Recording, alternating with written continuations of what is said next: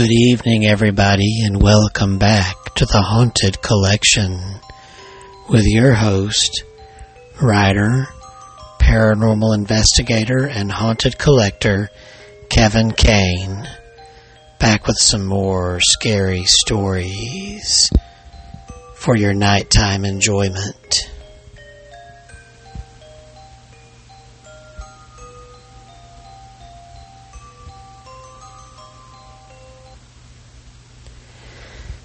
It is November the 19th, and next week is Thanksgiving. So I want to go ahead and wish you a happy Thanksgiving to you and yours. I hope you have a safe one. If you're traveling, perhaps you'll listen to this show while you're riding down the highway or flying on the airplane or whatever. And I hope you enjoy this newest episode.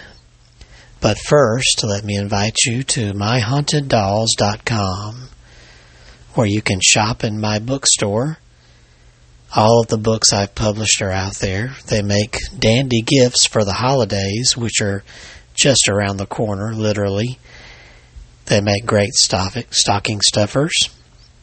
And there's something for everybody out there. So be sure to check out the store at myhauntedDolls.com and get your autographed copy today. These books are also available at online book retailers like Amazon, Books a Million, Barnes & Noble. They're even available on Kindle and a few of them on audiobook. Also, while you're out there, follow the link to my YouTube channel, My Haunted Dolls, where you can find a lot of the videos of paranormal evidence and stories about the haunted items in my collection and the live show that I do every Tuesday night with Abnormal Alabama.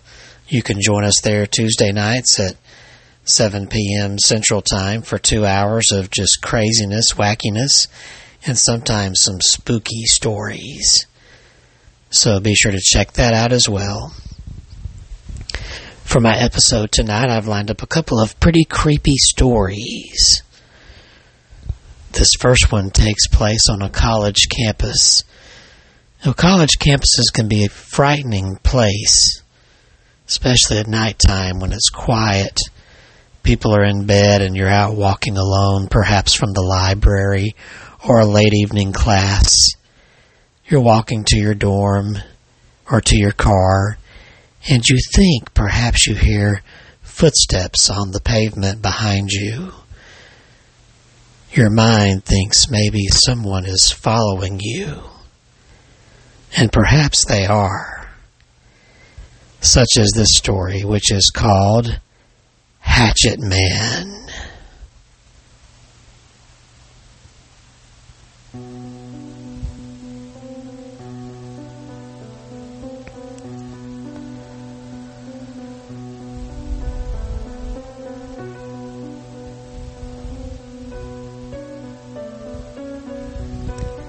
There were warnings all over campus about a hatchet man who was supposedly abused as a young boy and lately had killed a woman in Bloomington. All the girls were warned to walk in pairs and to stay in brightly lit areas if they had to go out at night. A certain sophomore and her roommate were staying in the empty dorm over Thanksgiving break. Since both of their families were out of the country, they had nowhere else to go. They had grown very bored as the day followed boring day and night followed boring night. Tired of staying inside every night for fear of the hatchet man, her roommate suggested they have dinner at the local bar, and so the sophomore, whose name is Becky, agreed. The two women had lingered longer than anticipated, and it was almost midnight when the sophomore, Becky, more than a little drunk, decided to walk back to the dorm. Her roommate was busy flirting with the bartender so she headed into the dark, silent streets, all by herself. Becky had forgotten all about the hatchet man warnings. It wasn't until she took a shortcut through a dark, creepy alley that she remembered there was a desperate murderer on the loose. Becky shivered, feeling suddenly sober and very much alone. She felt as if hostile eyes were peering out at her from every menacing shadow and darkened doorway. She quickened her pace. Wait, was that heavy breathing she heard behind her? Were those footsteps walking in time with her own? Becky broke into a run, her heart pounding fiercely. She was sure that someone was following her. She darted onto the college campus, zigzagged through the buildings, and flung herself panting into the dorm. She pounded up three flights of stairs, down the hall, and slammed into her room, locking the door behind her. It was only then, leaning against the door with her heart racing, that she started to feel foolish. There was no sound from the hallway, no footsteps, no heavy breathing, no hatchet breaking through the wood of the door. She'd been a fool. Becky staggered to the bathroom to watch uh, to wash up for the night, leaving the door locked behind her. She kept glancing in the mirror to make sure that everything was secure. The scene in the mirror was normal, and there was no sound in the empty dormitory. Everything was just fine, she told herself. Then she remembered that her roommate was still at the bar. She didn't want her roommate to walk home alone, so she called the bar and asked the manager if he would arrange for her roommate to be brought home in a taxi. The music in the background was loud, and she wasn't sure if the manager understood her request, but at least she tried. Becky curled up in bed with the reading lamp on, determined to wait up for her roommate. But the combination of heavy drinking and her earlier fright sent her into a deep sleep almost at once, and she did not awaken until the sun came pouring in the window early the next morning. She woke up with a hangover and rolled over, trying not to be sick in the bed. When she looked across the room, she realized that her roommate was not in the bed on the far wall. In fact, it looked as if her bed had not even been slept in at all.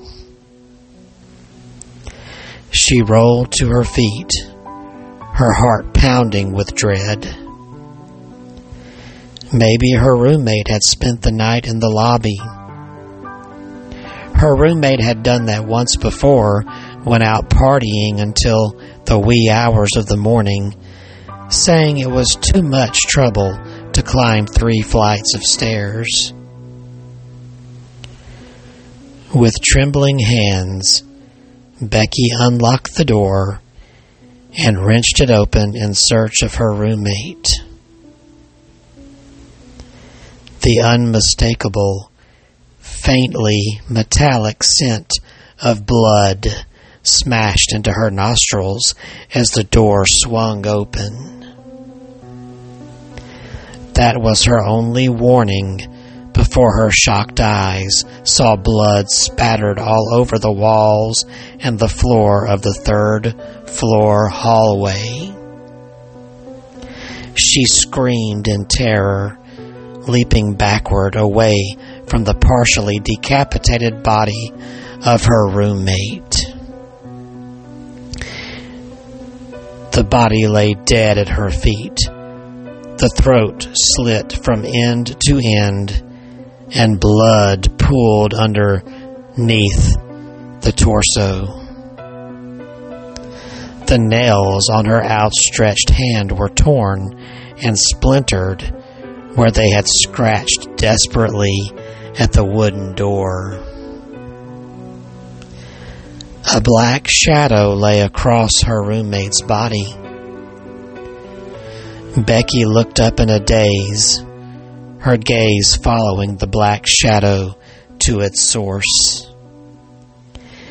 Embedded in the window frame near the entrance to the staircase was a blood-stained hatchet outlined in the light of the rising sun.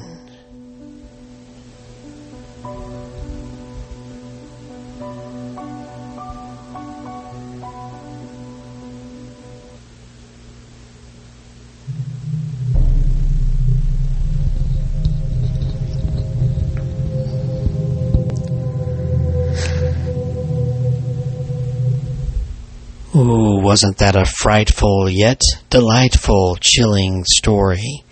And since it took place at Thanksgiving, just perfect for our Thanksgiving holiday coming up next week. So be sure to share that with family and friends. Hey, at least as a warning not to go out alone at nighttime, right? And now it's time for our next story. You know, speaking of Thanksgiving, one thing we often do around the table is pray over our food. We pray to give thanks for what we have and the abundance that is blessed to us. So, this next story is kind of quite fitting too, though it may not be a Thanksgiving story exactly, it does deal with prayer. This one is called pray for your soul.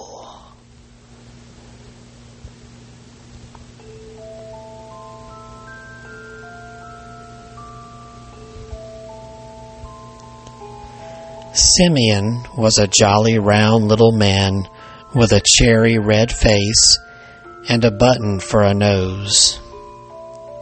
He sat every day in the front window with a bottle of whiskey at his side and he would beckon folks over to the window sill, put up the pane of glass, and tell them his latest riddle or story.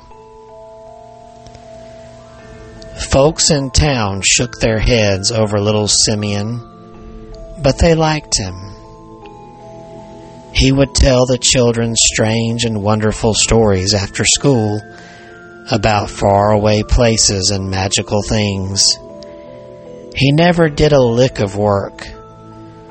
Folks in town said he'd ruined his health in the mines long ago, and his heart was too weak for him to do anything but sit around and watch the world go by. Simeon's wife, on the other hand, was tall and dour of countenance. She wore black every day with a large crucifix around her neck. And she was as capable and hard working as Simeon was lazy and kind. She despised her husband's indolence. Every day before she left to clean the mansion house in the city, she would stop in front of the little bench, glare at her rosy cheeked husband, and say sternly, Pray, Simeon? Pray for your soul. If you cannot work, then pray. Simeon beamed at her and said, Yes, Constance. But no one ever saw him pray, not once. Nor would he go to church on Sunday or on high holidays. Even on the coldest day of winter, Constance would bundle herself up against the fierce winter winds and march stolidly downtown to church, where she would pray for hours on her hands and knees before marching home again. But jolly round Simeon would sit in the window and smile as the world passed by. Pray, Simeon, Constance would thunder at him. Pray! But Simeon refused to pray. Simeon told the local minister that he lost his faith down in the mine when the shaft had caved in on him and he'd lain for hours in the darkness, hallucinating as the air became more and more poisoned. God abandoned me down there, said Simeon. I prayed all day and all night for him to send an angel to rescue me, and the angel never came. If my shaft supervisor hadn't come a looking for me, I'd have been dead right enough. And he, he did not get there in time to save my heart and my lungs. They were wounded so bad I could never work again. After that, I cursed God and the angels. They abandoned me, so I abandoned them. It seemed wrong to see such a jolly fellow so solemn and stern. The local minister wanted to point out that the shaft supervisor might be considered by some to be an angel sent by God. But something in little round Simeon's eyes shut him down before he could form the words. So the local minister just told Simeon that he would pray for him. When he heard that familiar word, Simeon's jolly face twisted as if he'd been bitten into a lemon. For a moment he looked strangely like his dour wife. Pray, he spat out the word. That's what Constance says. She says my disability was caused by my lack of faith. Me, who went to church faithful every Sunday since I was a lad. Don't pray for me, minister. I'm done praying.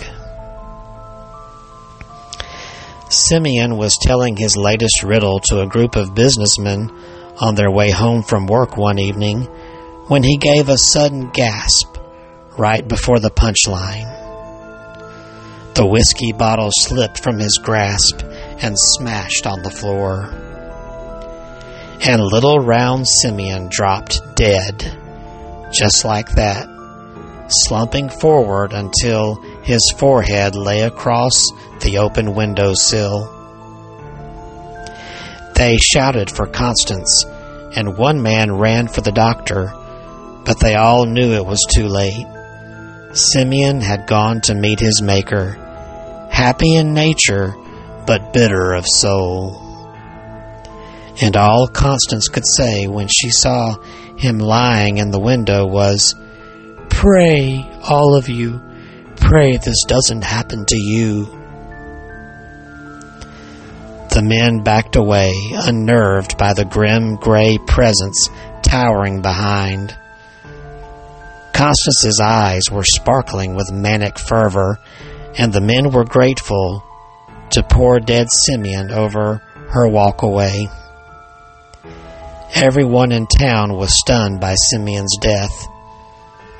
The children, especially, were devastated. They'd come every day to the window to listen to his stories, to hear his jokes. They were heartbroken to lose him. Grim Constance arranged a big funeral with the local minister. Everyone in town came to the church that evening when the funeral bell tolled. There wasn't a dry eye in the place when the minister gave the eulogy, standing beside the closed casket. When asked to speak, Constance stood up in her seat, black veil quivering with her intensity, and spoke only one word Pray. The word echoed around the great hall and seemed to grow louder. One by one, the candles around the altar blew out until there was only a shadowy darkness behind the casket. The interior of the church quivered with the electric intensity of an approaching storm.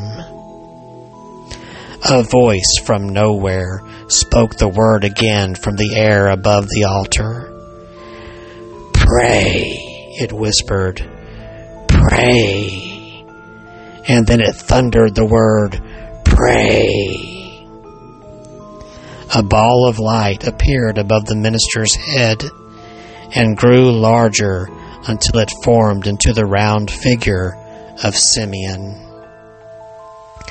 His red face was twisted with pain and anger, and his eyes were fixed on the black veiled figure of Constance. You gave guilt when you should have given compassion, he cried, towering above the altar, his round form pulsing from dark gray to blinding white in a way that made people's skin crawl. You gave scorn instead of understanding, he boomed, raising one arm slowly and pointing a finger at his wife, and hatred instead of love. Constance gasped and shrank back from the terrible, strobing figure of Simeon. He leaned close to his cowering wife, his massive form filling the front of the room.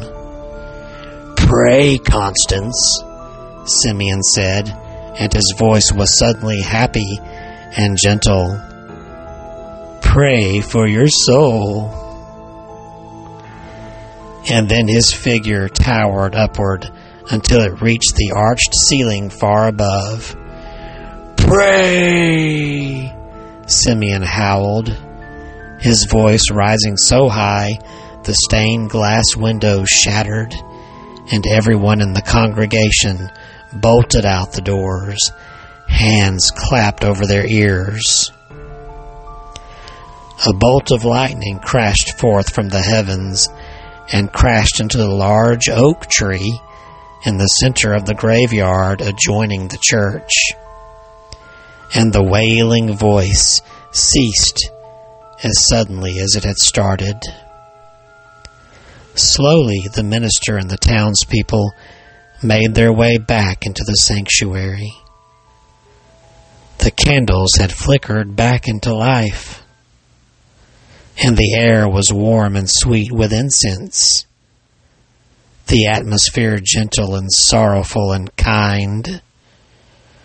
But slumped on her knees in front of the altar beside the closed casket her hands clasped in an attitude of prayer, was the stiff and still figure of Constance. Her forehead touched the floor, and her wide open eyes were fixed in an expression of fear and dread. Blood trickled slowly from both of her ears. She was dead.